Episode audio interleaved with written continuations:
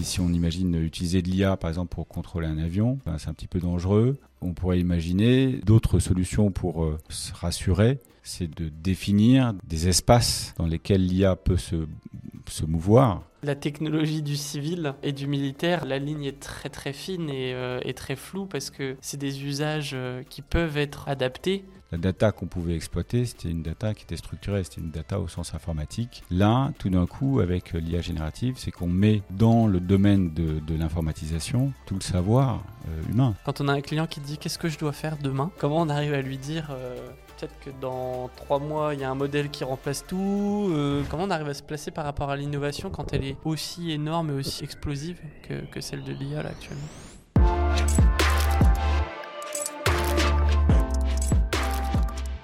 Bonjour à tous, aujourd'hui nouvel épisode de Almost Human, on se retrouve pour parler d'IA et aujourd'hui avec Yves, Yves Pelligri. Bonjour Yves. Bonjour, euh, merci, euh, merci de me recevoir aujourd'hui. Et donc Yves Pelligri, je suis euh, fondateur de Examind. Examind qui est une société de, conseil, de développement et d'intégration de solutions d'intelligence artificielle qui intervient pour les grandes entreprises ou administrations. Ok, donc euh, plutôt du grand groupe, pas, euh, pas, euh, pas de la small and businesses. Oui, alors après c'est pas un choix, c'est pas un choix forcément stratégique, mais c'est un peu ma, ma, ma culture en fait de mon historique qui, qui me destine plus à travailler avec les avec les grands groupes. Et puis peut-être aussi que les grands groupes ont plus une capacité à, à- à- à déceler leurs besoins en IA et, et à, se, à se bouger sur, euh, sur l'IA. À se regarder dans la glace pour voir euh, ce dont ils ont besoin. Voilà, et, et- et- et quelque part, il faut traduire. euh, Enfin, l'un des grands enjeux du, du- du- du jour, de- du moment, c'est on voit que l'IA offre de nouvelles possibilités incroyables, et, tout le monde en, fait a envie de, de faire quelque chose avec. Et une des premières difficultés est de savoir bah, qu'est-ce qu'on peut faire et qu'est-ce qui a vraiment du sens par rapport, rapport à soi. Et, c'est compliqué pour une grande entreprise, plus que pour une petite entreprise dont le business model est assez pur. Euh, et donc là, bah, voilà, on va les aider euh, à, à- à faire le lien entre leur business, leurs enjeux métiers et les nouvelles possibilités offertes par l'IA. Ok, du coup tu disais que c'est plutôt là où tu résonnes, tu dois avoir un parcours qui est plus dans les grands groupes euh, par ton expérience ou c'est plus... euh, euh, co- comment ça s'est passé pour que tu arrives à faire une boîte de conseil de grands groupes dans l'IA Oui. Alors le- le- le- l'historique, c'est assez amusant d'ailleurs parce que j'ai commencé dans l'IA. Alors les gens me disent bah, comment ça existait avant l'IA. euh, Pourtant t'es pas t'es pas très jeune. Effectivement, je suis pas très jeune, mais j'ai commencé l'IA euh, donc dans les années 90. Euh, je suis parti à Stanford même pour- dans un labo d'IA avec euh, à l'époque un des grands champions de- des- des systèmes experts de, de l'époque. Et j'étais envoyé là-bas par Thomson, Thomson CSF qui est devenu Thales donc un grand groupe, et pour lesquels il y avait déjà des, besoins d'IA. Alors on n'était pas dans le traitement du langage, on était plus sur des problématiques de raisonnement, de, justement de, de, de systèmes experts, euh, qui aidaient à, euh, je dirais, ou qui tentaient, hein, parce que le, sujet est un petit peu passé de mode entre temps. Et puis après j'ai eu une carrière, euh, bah, vu que l'IA est un peu tombée à l'eau. ou en tout cas est un peu passé de, je dirais, de priorité. J'ai plus travaillé dans les télécoms et donc effectivement auprès d'assez grands groupes, bon, toujours avec Thomson au départ, et puis après avec des opérateurs de, télécoms. Et puis après j'ai eu un parcours euh, plus dans des, dans des ESN, hein, dans des entreprises de services numériques, euh, et qui, qui servaient essentiellement des grands groupes euh, ou des grandes administrations. Ok, d'accord. Et en fait, Examine, c'est aujourd'hui euh, une manière pour toi de... Parce que tu disais nous, donc tu dois plutôt tu dois être accompagné ou tu dois avoir des gens avec qui tu travailles. Euh, et c'est une manière pour toi d'accompagner ces grands groupes euh, que tu as côtoyés, dans lesquels tu as, travaillé, vers les technologies sur lesquelles tu travaillais déjà depuis, depuis longtemps, mais mises au mises au goût du jour. Oui, alors c'est vrai que bon, alors, les, technologies ont, évidemment très très évolué, même si on est dans un euh, quelque part les fondations euh, et les problématiques existaient déjà, et même les les, les, les, concepts de, de réseaux de neurones existaient déjà à l'époque, Et les approches, euh, je dirais, connexionnistes étaient déjà, étaient déjà euh, existaient à l'époque. Bon, moi, les réseaux qu'on faisait, ils avaient 100 nœuds. Là, aujourd'hui, on parle de, centaines de milliards. Donc, on a changé d'échelle, euh, bien évidemment, et donc changé de, capacité. Mais c'est vrai que le, quelque part, enfin, ce qui est, étonnant dans l'IA, enfin, ce qui est très beau dans l'IA, c'est, je trouve, c'est il y a quelques, stars, il y a quelques, génies, euh, et dont certains sont français. Euh, mais, euh, mais ce qui, est, ce qui est beau, en fait, c'est, le travail collectif en fait, de toute une communauté qui travaille depuis des années et puis qui, dont les travaux s'enrichissent mutuellement. Et donc là, moi, ça fait effectivement 4 ou 5 ans que, j'ai, que je me suis replongé un peu sans, sans avoir l'idée de, de créer véritablement une société mais je me suis replongé dans l'IA euh, euh, au moment, au moment où, l'IA a gagné euh, une partie, la partie de Go là, en, 96, en 2016. Pardon. Ah oui. C'était DeepMind contre Lee, Sedol, donc une, victoire de, de l'IA. Et, et, donc je suis rentré un peu dans les algorithmes pour voir un peu comment, comment ça marchait. Parce que c'était open source ou parce qu'il y avait accès, ça avait été publié peut-être? Alors il y a eu une publication dans, dans, dans, Nature et puis il y a eu pas mal de... Pas mal de, c'est quoi Nature?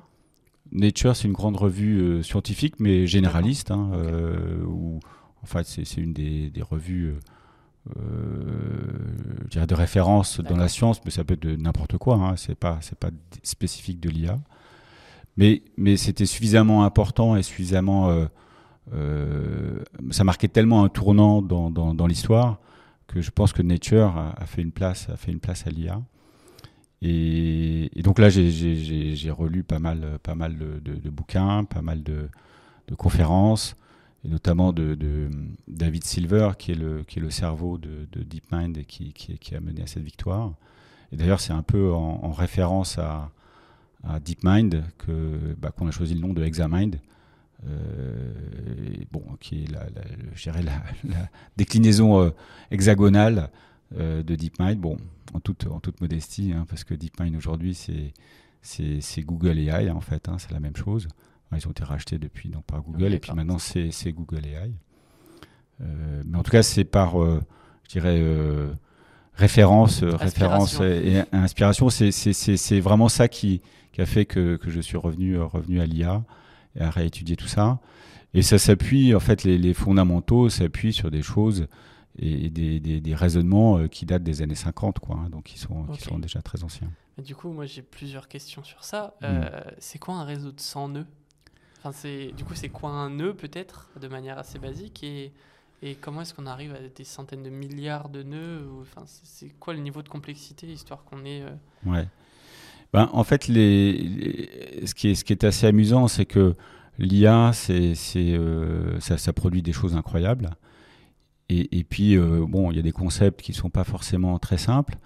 Mais, mais, mais dans le fond, le, le le, noyau de base, le, Lego, le Lego de base est très simple. En fait, c'est un nœud, un nœud et donc un nœud, c'est quelque chose qui va avoir des entrées, euh, et on va faire des opérations très très simples sur ces entrées. Euh, donc on va les multiplier, euh, on va leur ajouter un, petit truc, un paramètre, et on va prendre, on va prendre une exponentielle plus ou moins sur cette somme. Et, et, le fait de, de, de, de combiner des milliards de fois ou des centaines de fois, ou, et puis maintenant donc des milliards de fois, euh, ces, différentes opérations unitaires, eh bien, on arrive à, extrapoler des, fonctions. Alors, je ne sais pas si, si ça, enfin là, j'ai pas été très clair, mais si, si vous vous rappelez quand vous étiez jeune, peut-être en, peut-être, je sais pas, peut-être si vous avez fait une terminale scientifique, je ne sais pas, mais euh, euh, on faisait une, on cherchait à, par exemple, à, avec une, une fonction linéaire, à, recopier une courbe ou s'approcher d'une courbe. Et donc pour faire cette fonction linéaire, on a un certain nombre de paramètres et on va donner les coefficients directeurs des, des, segments de droite qui collent au plus près de la courbe. Et mm. donc plus on a de paramètres, et plus on va pouvoir coller au plus près de la courbe. En fait, les réseaux de neurones, c'est un peu la même, euh, c'est un peu la même idée. C'est qu'on va avoir un, un outil, là, c'est plus des, des fonctions linéaires, mais c'est des fonctions non linéaires, et, et qui vont permettre de coller au plus près euh, d'une courbe. Alors, euh, ce qu'on faisait, nous, c'était des courbes en deux dimensions. Maintenant, c'est des courbes à, à 1000 dimensions, ou des choses comme ça. Donc, c'est un peu compliqué, mais le principe de base est, est- est très simple. Mais euh, bah, à l'échelle de 100 milliards, voilà. Une courbe de 100 dimensions, c'est comme on a l'habitude, la, la dimension x et y, et là il y en a 100 dimensions. Voilà, Déjà ou- pour nous, euh, Ouais, c'est ça. ouais, ouais. classique, déjà une complexité, complexité énorme d'avoir une courbe sur 100 dimensions. Et là on est sur des courbes euh, milliards de dimensionnelles. Non, non, on va avoir des courbes. euh, en fait, là, si, si on pense au, au- au réseau de, de langage, enfin au, au sujet du langage, en fait, le langage, le, ce qui est fait, c'est que le texte, il est mis sous forme de, il est coupé en morceaux, hein, des tokens, Ouais, et, et chaque token après va être mis sous la forme d'un vecteur. Et ce vecteur, hein, donc euh, voilà, on est habitué, soit il a deux dimensions, par exemple position euh, x, y, soit 3, x, y, z. Bon, là, souvent, les vecteurs, ils ont 1000 ou 2000, euh, 2000, euh, 2000 dimensions. Donc dimension pourrait dire euh, paramètres. Voilà, paramètres, exactement. Voilà, 2000, euh, 2000 paramètres qui caractérisent un, un- un token. Et c'est ça qui va faire l'entrée en fait du, du réseau de neurones. hein. C'est ce vecteur-là qui est mis euh, dans, dans un réseau de neurones et donc euh, sur lequel on va faire des milliards, euh, des milliards d'opérations pour aboutir à quoi? À un autre token et qui est, qui est justement le, le token qui sera prédit en, en- en sortie du, du réseau de neurones. Et donc, entre le, entre guillemets, le résultat parfait qui est la courbe et euh, le résultat qui tend vers Mm. le ré- la courbe, le vecteur, il y a l'interstice. Et la taille de l'interstice, c'est le delta d'erreur, en fait. Voilà, mais en fait c'est tout le... Mathématiquement, en fait, on peut retrouver le résultat où on voit, ah bah là, il s'est trompé dans le, dans le chat. Mm. Mais en fait, c'est Mm. juste l'interstice d'erreur entre un vecteur et la courbe vers laquelle il tend. Exactement. Et en fait, tout, tout l'apprentissage, hein, et encore une fois, le principe, il est très simple, hein, c'est que on va, on va prendre des, des, des bibliothèques entières et, et qu'on va, qu'on va dérouler, et on va prendre, euh, mettons, euh, une phrase, et on va s'arrêter au cinquième mot, on va demander à l'IA de, déterminer le sixième. Et puis s'il se trompe, euh, c'est ça qui va déterminer une distance, et donc il va rejouer la séquence jusqu'à ce qu'il ne se trompe pas. Et, donc, il va bouger en fait les paramètres pour qu'il ne se trompe pas. Et donc ça, par, par exemple, l'AMA 2, on a euh, 2000 milliards de, de- de tokens qui ont été utilisés pour... euh, pour, L'AMA euh, 2, c'est le modèle open source de Meta, Facebook. euh, voilà, c'est ça. C'est d'accord. c'est- c'est Oui, un, un- un des derniers modèles euh, Ouais. qui, qui open source. Je crois que j'ai vu qui un post de Yann Lequin passer qui, Ouais. le, qui en parlait de la sortie euh, de ça. Ouais. C'est celui-là. hein. Effectivement, c'est celui-là, parce que Yann Lequin, donc c'est c'est le, c'est le big boss de, de Meta et de l'IA chez Meta, donc Facebook. Et l'AMA 2, c'est un bébé de Meta IA, donc c'est un peu son bébé indirectement. Et c'est super drôle de voir euh, Meta euh, sortir de l'open source. On s'attendrait pas qu'une société comme, euh, comme eux sorte de l'open source. On se dit que l'open source c'est fait pour openoffice.org ou des trucs comme ça, mais que pas, pas, pour, pas pour eux.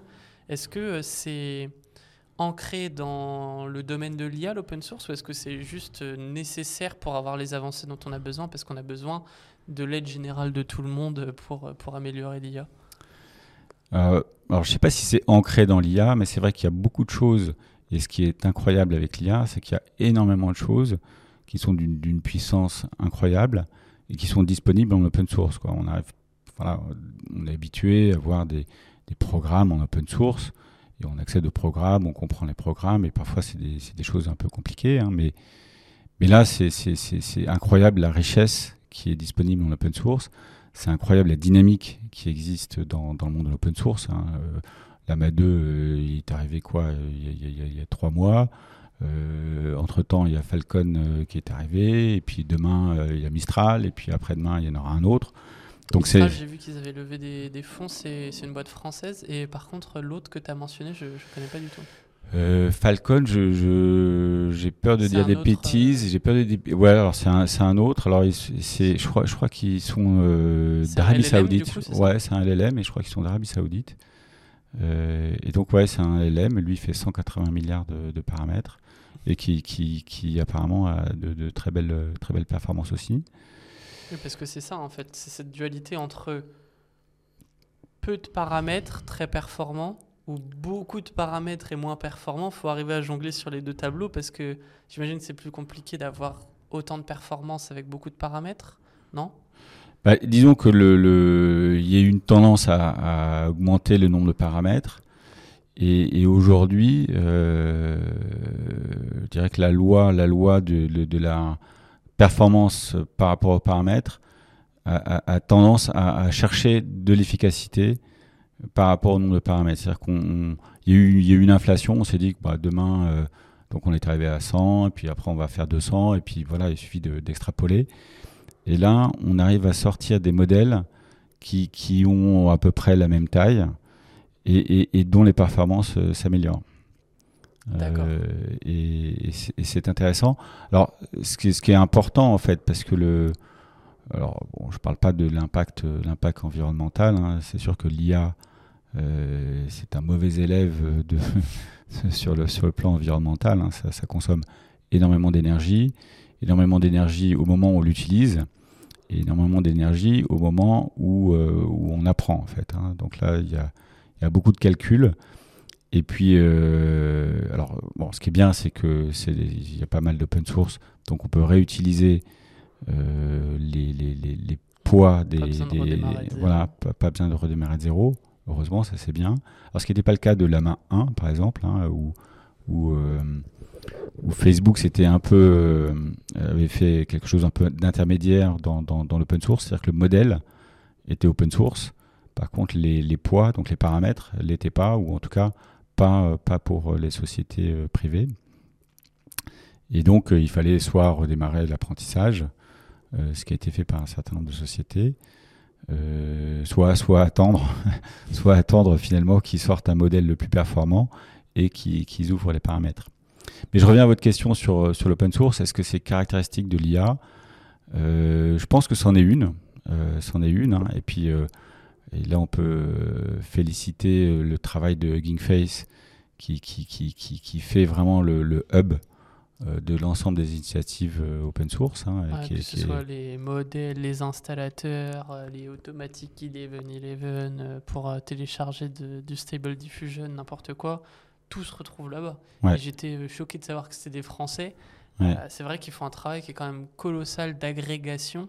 Et je pense Ouais. que c'est aussi ce qui, ce qui rend l'IA euh, aussi facilement accessible, c'est d'avoir des gens euh, qui n'essayent pas de briller en créant de nouveau, en allant dans la compétition, mais plutôt être euh, l'agrégateur pour ne perdre personne en chemin. Oui, oui, oui non, mais c'est sûr que là, ils ont, ils ont fait un travail formidable hein, et, et, on ne peut que les, les, les, fait, les, féliciter, les remercier. Bon, après, après, il y a aussi des, des choses qui sont pas open source. Et donc, comme son nom ne l'indique pas, euh, nos, nos, nos, amis de OpenAI, avec ChatGPT, qui n'est pas open source, hein, euh, et, et, mais qui est malgré tout très performant. Quoi, hein. donc, euh, donc, oui, c'est une caractéristique de, de, de l'IA d'avoir beaucoup de choses open source et d'avoir beaucoup de contenu très facilement à disposition et qu'on peut réutiliser. Et en même temps, c'est pas le seul mode de création de choses incroyables. Okay. Euh, vu qu'on a voilà, des exemples comme ChatGPT. Et comment ça se passe quand on a euh, autant de background d'innovation, de savoir, euh, ok, euh, moi quand j'y étais, on était à 100 nœuds, aujourd'hui on est à, à, 100 milliards, et quand on a un client qui dit qu'est-ce que je dois faire demain, comment on arrive à lui dire, bah, peut-être que dans trois mois il y a un modèle qui remplace tout, peut-être que en fait ce coup-là, celui-là, il faut que tu y ailles parce que je pense que il n'y aura pas de remplaçant avant quelques années. Euh, comment on arrive à se placer par rapport à l'innovation quand elle est aussi énorme et aussi euh, explosive que, celle de l'IA actuellement? Ouais. Alors il y, y, y, a deux sujets parce qu'il y, y, a un sujet de d'amélioration d'un service euh, et donc là, ce que tu évoquais, c'est le fait qu'effectivement les modèles de mois en mois s'améliorent. Et on se dit effectivement, aujourd'hui il y a l'AMA 2, demain il y aura l'AMA 3, demain il y aura Panda 4. Voilà, il y aura plein de, plein de choses qui vont arriver mais finalement ils rendent le même, le même service, c'est la même fonction, c'est une fonction qui s'améliore, mais c'est la même. Euh, donc cette innovation-là, elle est relativement facile à prendre en compte dans une roadmap. Il faut, il faut s'assurer que ce qui est fait, euh, ben, on peut changer le moteur, hein, comme on changerait une batterie sur son vélo électrique. Euh, voilà, ça, vient, ça vient se, s'imbriquer assez facilement dans le dispositif. on fait pas du fichier dans le marbre, mais on fait du, du, modulable. Voilà. Par contre, y a, après, il y a une deuxième, je dirais, une deuxième dimension, qui est la dimension fonctionnelle. Et là, on a, euh, on a aussi des, nouvelles choses qui arrivent, en fait. Euh, et, donc des nouvelles possibilités. Et alors, je pense pas, je reviens sur, sur les algorithmes, euh, notamment ceux qui ont permis de jouer au Go. Ces, ces algorithmes-là, quelque part, c'est une autre, apportent une autre fonction. Enfin, l'IA ne se résume pas à, la, partie, la partie génération. Et il y a plein de fonctions.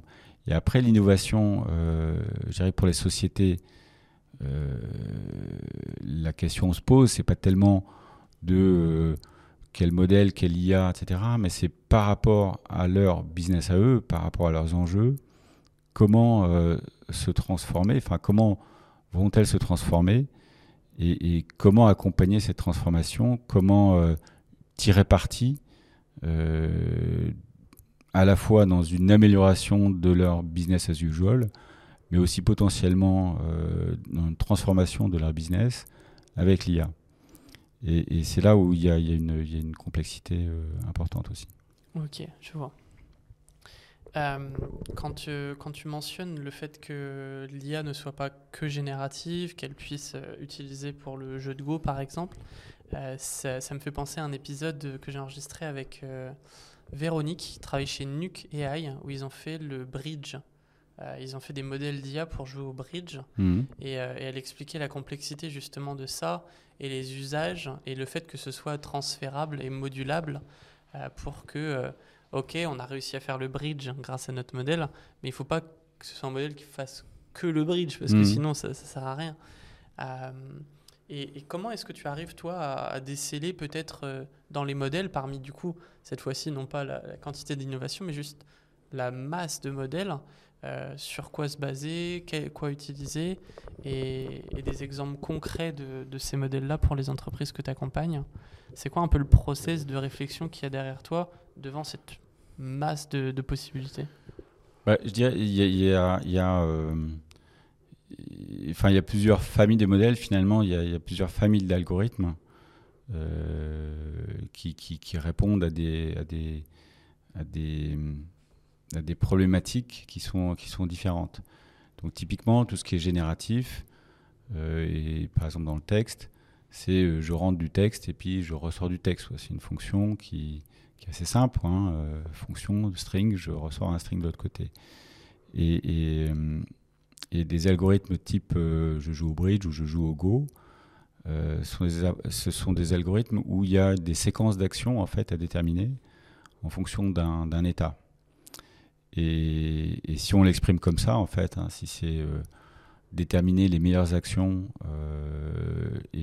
sur une et en fonction d'état et par rapport à un objectif bon, qui est de gagner au go ou de gagner au bridge. Et puis à chaque instant, en fait, j'ai la situation du jeu et, je, dois déterminer euh, quelle action jouer.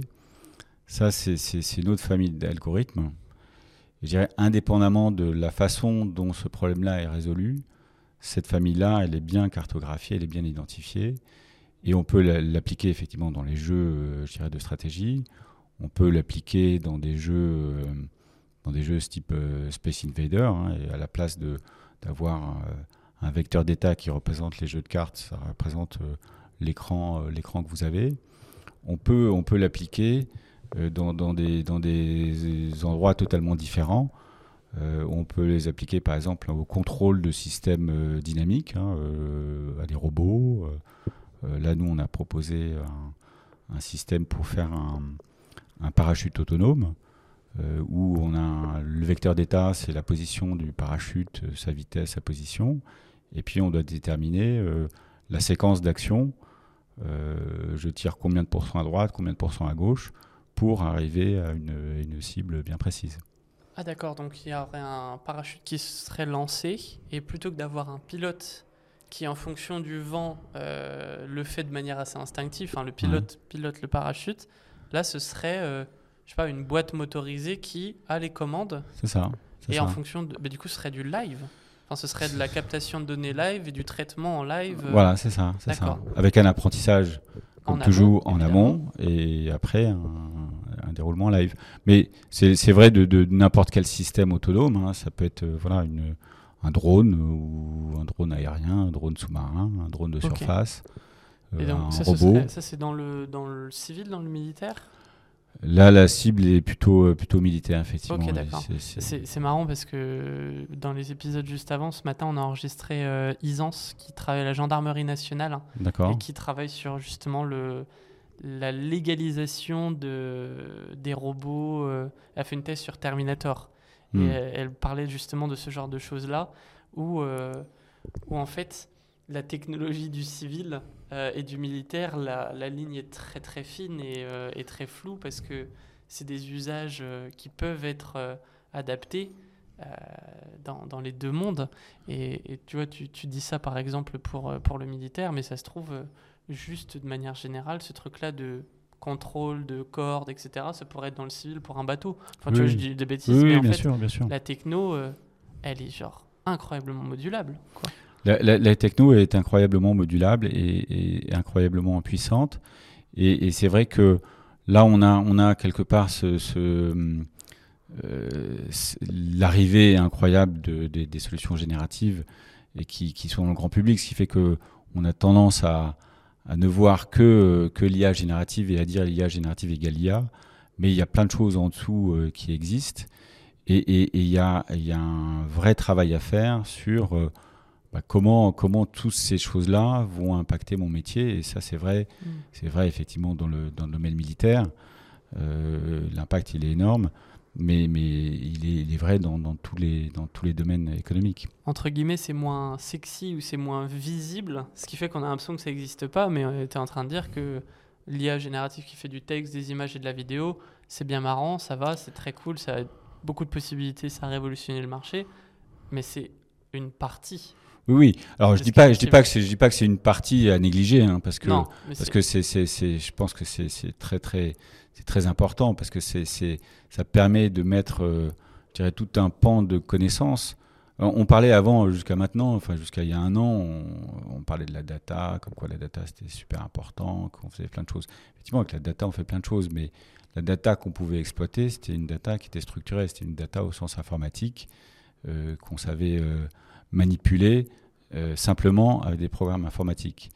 Là, tout d'un coup, avec euh, l'IA générative, c'est qu'on met euh, dans le domaine de, de l'informatisation, on met euh, tout le savoir euh, humain, c'est-à-dire que tout ce qu'on, toutes nos bibliothèques, tout ce qu'on se raconte, euh, ça devient exploitable par des machines, et, ce qui n'était pas le cas avant. Donc là, on a, vraiment un- un vrai, un, vrai, un vrai changement historique euh, qu'on, vit là en temps réel, quoi, qui est magnifique. Donc le champ des possibles, euh, entre guillemets, de l'IA d'avant, c'était il faut que mes données elles soient comme ci, comme ci, comme ça, comme ça, sinon je n'arrive pas à les lire et je ne suis pas capable de te donner des réponses autrement qu'à partir des données bien cadrées. Mhm. Ce qui fait qu'il y avait énormément de travail de traitement, de catégorisation, j'imagine, de, de labellisation, de ce genre de choses. Alors que là, euh, tout ce qui se dit, tout ce qui se parle, tout ce qui se voit, même maintenant grâce à, à Hmm. des modèles comme celui de Meta aussi qui fait la segmentation Ouais. et la détection. En fait, euh, euh, aujourd'hui, je crois que c'est la mise à jour de ChatGPT où on va pouvoir euh, prendre une photo et dire comment je répare le, pneu, le pneu de mon vélo. En fait, c'est ça, c'est hallucinant. En fait, il- du coup, l'IA voit, entend et même des données qui sont totalement brouillons euh, peuvent être euh. Quoi. Ouais. Alors c'est vrai, c'est vrai de, c'était vrai de l'IA, mais c'était vrai de l'informatique en général. L'informatique était cantonnée aux données, aux, data, quoi, aux données structurées. Ah oui, donc l'IA va permettre aussi à l'informatique de s'améliorer parce qu'elle Voilà. peut traiter des données Ouais, non euh, réglement- enfin, réglementées. Bah, C'est-à-dire que l'IA va faire cette transformation de, de, de, de prendre des données non structurées et va les Ah, mettre dans un monde euh, exploitable par l'informatique classique. Euh, et donc oui, l'IA va faire cette, cette interface-là. Donc là, on voit, grâce à l'IA ou grâce à l'IA générative, le, domaine, le champ informatique euh, est, totalement décuplé. Ok. Et, euh, et, qu'est-ce qu'il y a euh, parmi, est-ce que tu as des exemples de, choses qui sont décuplées tu, vois, tu parlais du, parachute. Est-ce qu'il y a d'autres cas d'usage Parce que du coup, le parachute, je ne sais pas dans quelle catégorie de l'IA ça va. C'est pas de la générative, c'est plutôt de l'applicative. Est-ce qu'il y a d'autres catégories ou d'autres exemples que tu peux nous donner pour comprendre un peu les, les applications qui ne sont pas de l'IA générative, justement? Alors, bon, dans, dans l'IA générative, il y a je pense que le, grand domaine, c'est tout ce qui est relation, relation avec les clients, relation avec les usagers, où là, on va pouvoir euh, euh, automatiser euh, beaucoup de choses et donc changer complètement la, relation entre, entre l'entreprise et, ses, clients finaux. Après, sur, le, reste, je pense qu'il y a beaucoup de processus qu'on peut, qu'on peut, qu'on peut améliorer, qu'on peut optimiser. Et, une des difficultés euh, qu'on aura et qu'on a toujours dans l'IA, hein, c'est que l'IA, c'est une approche un peu probabiliste, hein, c'est-à-dire qu'il n'y a pas de il n'y a pas de démonstration, hein, euh, contrairement au, système, expert sur lequel je, travaillais il y, a, plusieurs décennies. Euh, mais, hum, tu veux dire que les systèmes d'avant étaient plus fiables parce que moins. Les systèmes d'avant, euh, enfin, ou certains, certaines familles de systèmes d'avant, en fait, et notamment les systèmes experts, euh, en fait, comment ils fonctionnaient, le, principe, c'est qu'il y avait un certain nombre de règles qu'on mettait dans un panier des règles. Et immuables Pas forcément immuables, mais enfin, elles étaient décrites et elles étaient connues, et puis on pouvait euh, pointer sur ces règles. Et puis après, vous mettiez en face des faits et puis au milieu, il y avait un moteur de règles, c'est-à-dire qu'il regardait les faits, et puis il allait regarder dans son panier de règles, tiens, qu'est-ce que je peux utiliser comme règle pour transformer mes faits, et petit à petit, euh, bah, construire un raisonnement, et puis arriver à une conclusion. Donc ça, c'était un peu l'idée. Donc là, on avait quelque chose, à la fin, on pouvait euh, dire, bah, la conclusion, c'est celle-là, et on pouvait euh, ressortir bah, toutes les règles qui avaient été utilisées pour arriver à, la conclusion en question. logique argumentaire, du coup, en fait, ce que ce que tu appelles règle et qui, qui est une règle, mais en fait, c'est des, quasiment des règles d'argumentation. Si un tel a dit ça ou si s'est passé telle et telle chose, la conclusion, c'est toujours ce genre de choses-là. L'IA prend ce pattern de réflexion un peu, Exactement. prend les données et fois, oh, ça, ça marche. Euh, ça, c'est applicable, euh, du coup. Euh, mais, mais, ça, ça n'a pas véritablement décollé. Quoi, hein. Est-ce que, à tout hasard, hein, question en l'air, euh, ce serait pas atteignable euh, par la vérification. Aujourd'hui, euh, ChatGPT, quand on le connecte à Internet, il nous ressort les sources depuis lesquelles il est allé hmm. chercher sur Internet. Et du coup, les conclusions qu'il nous sort sont faites à partir de, de données brutes. Là où, quand il n'est pas connecté à Internet, on n'est pas vraiment sûr parce qu'on n'a pas la, donnée depuis laquelle il a été entraîné. Oui, oui. Est-ce que c'est un, un, peu similaire ou... Ben, exactement. Et je, je, pense que, enfin, je, je, pense que le travail, que, un, des travaux qu'on a à faire, c'est de, c'est de, de, travailler sur la, la, la confiance dans laquelle qu'on peut avoir dans, dans, dans, dans l'IA. Alors ça peut être effectivement de retrouver des sources, comme, comme tu le disais. Euh, ça peut être, par exemple, si, on prend le domaine du, contrôle de, systèmes dynamiques hein, ou des robots, on peut imaginer avoir des, contrôles classiques et puis euh, euh, peut-être une mise au point ou une, précision augmentée par de l'IA ou, euh, ou, inversement faire un contrôle avec de l'IA mais encadré par, par des, systèmes classiques de manière à ce que se dire bon bah voilà on optimise mais tant que je suis là-dedans, tant que je suis dans ce gabarit, ça va. Donc euh, euh, le, modèle d'IA actuellement, il n'y a pas de layer. Hein. Mais ce que tu es en train de dire, c'est qu'on pourrait avoir le modèle qui génère le truc avec une ou deux ou trois, ou je sais pas combien de layers d'IA qui vérifient, demandent les sources, recite, retravaille le, la génération pour essayer d'apporter de la, la, fiabilité en fait. Oui, alors après, je pense que là, là tout, tout dépend du, du, problème qu'on a, qu'on a, qu'on a à traiter et comment, comment on veut le traiter. Mais euh, l'exemple que tu citais avec ChatGPT qui est capable de d'aller pointer vers, euh, vers des sources, bah, c'est quelque chose qui, effectivement, qui donne, euh, qui donne un peu de crédibilité, enfin pas un peu, qui donne de la crédibilité à ce, qui est, à ce, que, ce que dit euh, ChatGPT. Il y a d'autres systèmes qui font ça aussi. Hein. On peut uploader ses, ses, propres sources et on demande à l'IA de, de, travailler à partir des sources qu'on a uploadées. donc ça, c'est dans le domaine du, du, génératif. Et puis dans le domaine du, du, du contrôle, on pourrait très bien imaginer, par exemple, si c'est pour le bridge, Bon, là, il se trouve qu'on a des systèmes, il n'y a pas d'enjeu, et puis ils ont prouvé qu'ils étaient, très bons, mais si, on imagine utiliser de l'IA, par exemple, pour contrôler un avion, on dit, bah ouais, c'est quand même un petit peu dommage, ou c'est un petit peu dangereux d'avoir un truc qui est fondamentalement probabiliste, hein, parce que c'est le, nœud de, raisonnement de l'IA connexionniste, c'est la probabilité, c'est que j'ai déjà vu, donc je refais plus ou moins euh, ce, truc-là, ça, marchait avant, donc ça devrait marcher. Donc euh, on pourrait imaginer d'autres solutions pour, euh, pour, pour se rassurer, c'est de, de, de, définir des, des espaces dans lesquels l'IA peut se, se mouvoir et de définir ces espaces par des choses totalement déterministes et maîtrisées. D'accord, l'encadrer en fait. Voilà, l'encadrer. La, la, restreindre à un, périmètre euh, beaucoup, plus, euh, beaucoup plus facile. Tout à fait. Ok, c'est super intéressant de, de voir ça. Euh, c'est vrai que dans l'avion, on, s'imagine tout de suite. en fait, on, la personne qui est passée juste avant toi, qui s'appelle Stéphane, disait que quand on prend un tel plutôt qu'un tel pour piloter l'avion, c'est juste parce que euh, il y a plus de probabilité que lui fasse voler l'avion parce qu'il en a vu d'autres voler plutôt que l'autre. Donc en hmm. fait, c'est pas euh, c'est pas quelque chose de, certain. Quand c'est quand c'est un pilote qui prend l'avion, c'est pas certain qu'on n'aura pas de crash. C'est juste que c'est moins probable qu'on n'aura pas de crash. Donc même nous, nos décisions euh, sont un peu sur la probabilité. Oui, là, ça devient presque philosophique, hein, parce que finalement, on est, on est sûr de rien. Est-ce qu'on est sûr qu'on existe, etc. Bon, voilà. mais mais enfin, ce qui on peut toujours, euh, et c'est légitime, euh, ne pas avoir foi en la physique et, aux techniques de l'ingénieur. Enfin, quelque part, une machine, on a toujours peur d'une machine. Enfin, on a, on a le risque zéro n'existe pas. Hein. et, par exemple, les avions, euh, les avions, ils sont pas calculés pour ne pas tomber. Les avions, ils sont calculés pour qu'il n'y ait pas d'impact sur votre espérance de vie quand vous prenez l'avion. En fait, donc on fait des calculs de fiabilité et on ne fait pas des calculs de fiabilité à l'infini, on fait des calculs pour que l'impact sur la, sur, la vie soit nul.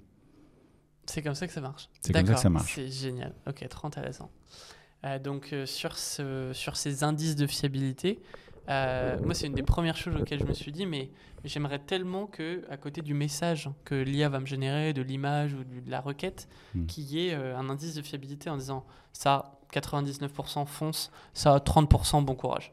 Hmm. tu vois, ça, hmm. ça pourrait être sympa, mais du coup, euh, quels pourraient être les critères?